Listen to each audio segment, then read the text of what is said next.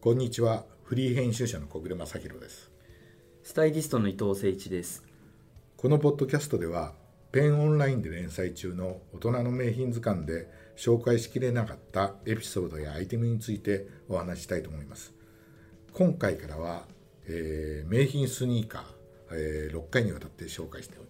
きたいと思ってます、えー伊藤さん今回ははい。アディダスの名品バスケットシューズスーパースターですね、これ実はみんなね、絶対知らないと思うんですけど、あわかんない。どっちかわかんないけど、 あの、バスケットシューズっていうのをみんなし認知してないんじゃないかなと思って。今の人はうん。ね特に10代、20代の方は、絶ね対。でも俺今日もねここに来るまで、はいはい。女性が結構履いてんのよあー。もうね皆さんほら前回紹介したスタン・スミスが、はいみんな行き渡っちゃったから、はい。次はねこっちを狙ってんじゃないかぐらいね、あー、そうですね。女の人がね履いててちなみにスーパースターが出たのは、はい。えー、とね確か1969年うん。で、えー当時は、えー席巻してたのが、後で出てくるんですけどコンバースのオールスターはい。ね、なんですって、でそれに勝つためにアディタスが開発したどうもね、えーもう一回確かめてみますけど、あのフランスにねアディタスはね、新あの工場とかねこう進出するんですよ。あー、はいはいはい。というのはですね、ええあのアディタスって1920年に、うん。1920はい20年に設立された、だからもう100年以上。そうですね。で当初はアドルフ・ダスラーとルドルドルフ・ダスラーっていうね、はい。兄弟ね。兄弟がやってたんですけど、これがあのバイエルン州ドイツのバイエルンでやってたんですけど、これが途中でいろいろトラブルがありまして、はい。仲違いして、はい片やアディダスはい。片やプーマプーマ。に行くわけですよ。ね、それでどちらかというとだから職人たちもこう分かれちゃったりとか営業たちもはいはいはい分かれちゃったりとかするんで、だからそうあの歴史をたどっていくと、そうですねヒトラーにどうのこうの、うんうんうんあのあのオリスポーツ用の、ね、靴を作れとかそうかそうかそうかこう言われた時代で、それでね、あのーまあアディタスの方はあの新しい工場を求めて結構フランスに進出するんですよまあもちろん隣同士だからねでそこでいろいろ名品がうまいだからスタン・スミスとか、アディダスカントリーとかって昔からスイスあのフランス製があったりとか、はいでこっちもフランスでこういろいろ考えてたみたいでそれであのスーパースターの一番有名なのは、シェルトゥーってこの硬いはいつま先なんですよ。ねうん、なんか安全靴のようにそうで、うんそれをねあのこう持った靴を作らねばいけあの、でこれでどうだって言って、えー出したんですよ。うん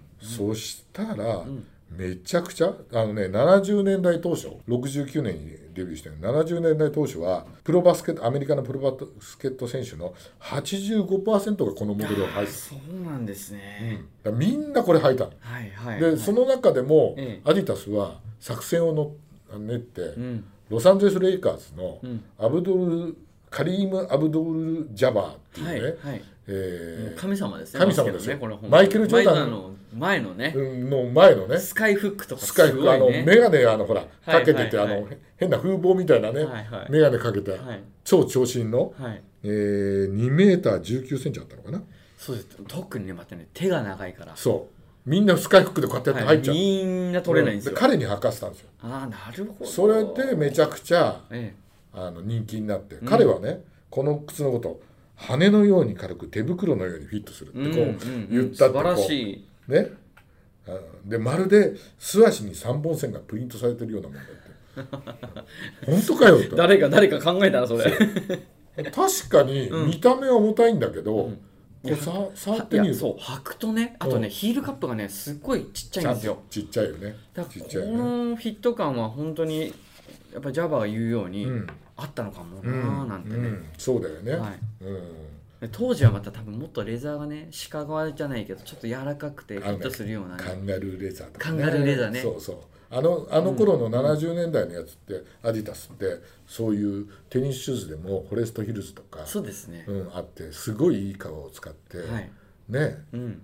あの作ってたから絶対そういうのそうですよねうん、あってで今日私あのそのこれが縁でアブドゥル・ジャバーが、 Java の、はい、のあのジャバーモデルっていうのをえええアディダスが出すんですけど、はいはい今日今日はそれその靴を履いてえおうおうきかまっしたこいいこれがあのジャバーモデルはいはいで今ちょっと売ってないんですけどええ私は、まあでも何回か復刻しますよねそうね、ううんんでも名選手だからね、はいはいうん、で一番でも今の人たちにとってうん有名なのがやっぱりあれじゃないですかランディ MC じゃないですかいやもう本当にアイコンですよ、アイコンだよね、はい、うんもうこれになんかカンゴールの、うんあのハットかぶってフそうァイルの うんでちょっとこうトラックジャケットうんそうだ全よ身ねに着て、それで金のこうネックレスをネックレスガシャッとガしシャッてとしてねでカザールのうんサングラカス、ザールのサングラスして もうスーパースター履けばもう完全にうんもう彼らのスタイルうんでマイ・アディタスを歌うってねいかうねっこいいっすよね、でもね俺あの調べたんだけど、うんうん当初はね彼らはね全然アディダスからうんうんなんかお金をもらってたりとかしなかったじゃあもう好きでか好きでたあかなのあのその当時の多分あのニューヨークの人たちのうんうんこうユニフォームに近いものがあうんっうんうんてそれでまああの何年かっていうのはねちょっとね忘れたあの控えてこなかったんだけどはい彼らがねうんマディソン・スクエア・ガーデンではいコンサートを開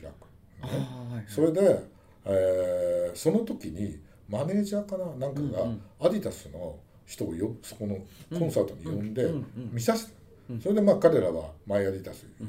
で,、で観客に向かって「おいねアディダス履いてるかい?」って言うと、うんうん観客がん履いてた靴が、んあのみんな宙にこう浮いたっていうんでへえそれすごいいそういエピソでしょードうんが語られてて、それで彼らはあのミュージシャンとして初めてアディダスのスポンサードを受けるのよ、すごい、うん、だから面白いのは、うんアディダスのね他の靴もそうだけど結構ほらミュージシャンが履いてるじゃないですか、はいまあミュージシャンもスニーカー好きだからこの後もそういう人取り上げるけど、はいそうですうね、ん、あのそれで、んあのーよく履いてるんだけど、うんやっぱりスニーカーブランドは、うんその当時まではあくまでもスポーツ選手をにこう向かってね、ププッッシュしてましたもんねシュしてたのを、ねあ音楽にも市場があるんだっうんていうんで、うんそれこそさ今のアディタスとさカニエ・ウエストの関係とかさ、やっぱりずっと続いてるんですねそっからね脈々と脈々とねそもっれとちょっとブラックカルチャーも入りながらそうそうそうなそるれほどがすごいよね、うんっていうね、んでまあ彼らがあのースーパースターを履くときにあの履いたのがさみんな紐を取っちゃって、はいはいはないベロベローンってベ出ロしをてね出しちゃって、うんうんでそのうちベロも熱くなったりとかね、はいはいはいはいしてるじゃないあれもだからより目立つようにねそうであとあれなんですね、はいはいはいいあのいわゆるあの黒人の人が、まあ、アメリカ系あのアフリカ系アメリカ人の人が、はいはい刑務所とかに入れられた時に、うんうんみんなあの紐をあそっか捉えちゃうじゃないそそっかそういうことあかの、ね、もちろん自殺防そう止でとかすねそうでですそねれをこう、ええ結構ええええあのこう皮肉ってるっていうか、でみんなうん紐を出さないで、うんうんうんであさ最近だとさもう最初から紐ついてないモデルとかさ、スありーますパねースターでも売ってるじゃない。売ってます売ってますねえだからそういう意味ではね、あのあのいわゆる大手のスニーカーブランドの中でもいわゆる音楽畑にうんちゃんと入ってってどんどん突っ込んでたっていうのはアディダスの素晴らしいところなんだそうですうねん意外にミュージシャンでまあナイキ履いてることもあるけどなんかアディダスの方がしっくりくるってアのデあィりダまスすとよかさ、ねあのい意外とローテックっローぽテいクのねうんいや本当そうですうねんしてるじゃない、うんうんねでもね割とあのジャミロクワイがガッツで履いてたりとかさ、はいそうですねねまそこめちゃめちゃ僕通ってますから通ってるでしょはい通ってるでしょもうアディダスめちゃめちゃ履いてましそたうであのガゼルをさキース・リチャードとかさ、はいミック・ジャガーとかさ、いマイケル・ジャクソンが入ってたりとかさビースティー・ボーイズがキャンパス入ってたりとかさだからミュージックミュージシャンは結構こっちに行ってる場合うんそうがですね多いんだよね、うんそれが面白いねでまああのランディ MC っていうのは今でもね YouTube 見ると出てるからね、見られるけど一個ね映画見見つけてきました、はいあ一個じゃないもう一つぐらいはいあの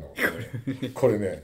えースコット・ピルグリムはいすごい VS 邪悪な元彼軍団っていうねこれカナダ映画ですねカナダ映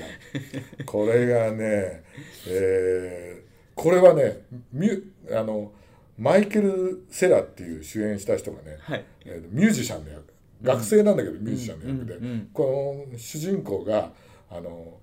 あのか、えー、と彼女の元彼たちと戦うっていうねあのどうもカナダで出たコミックが原作なんですけどね、はあそうなんですね、この彼がずーっと最初から最後まであのオールスター途中キャンパスをはい履くシーンなんだけど、はいはいずーっと履いてます。 ええ本当だスーパースター履いてる、うん、素晴らしい素晴らしいね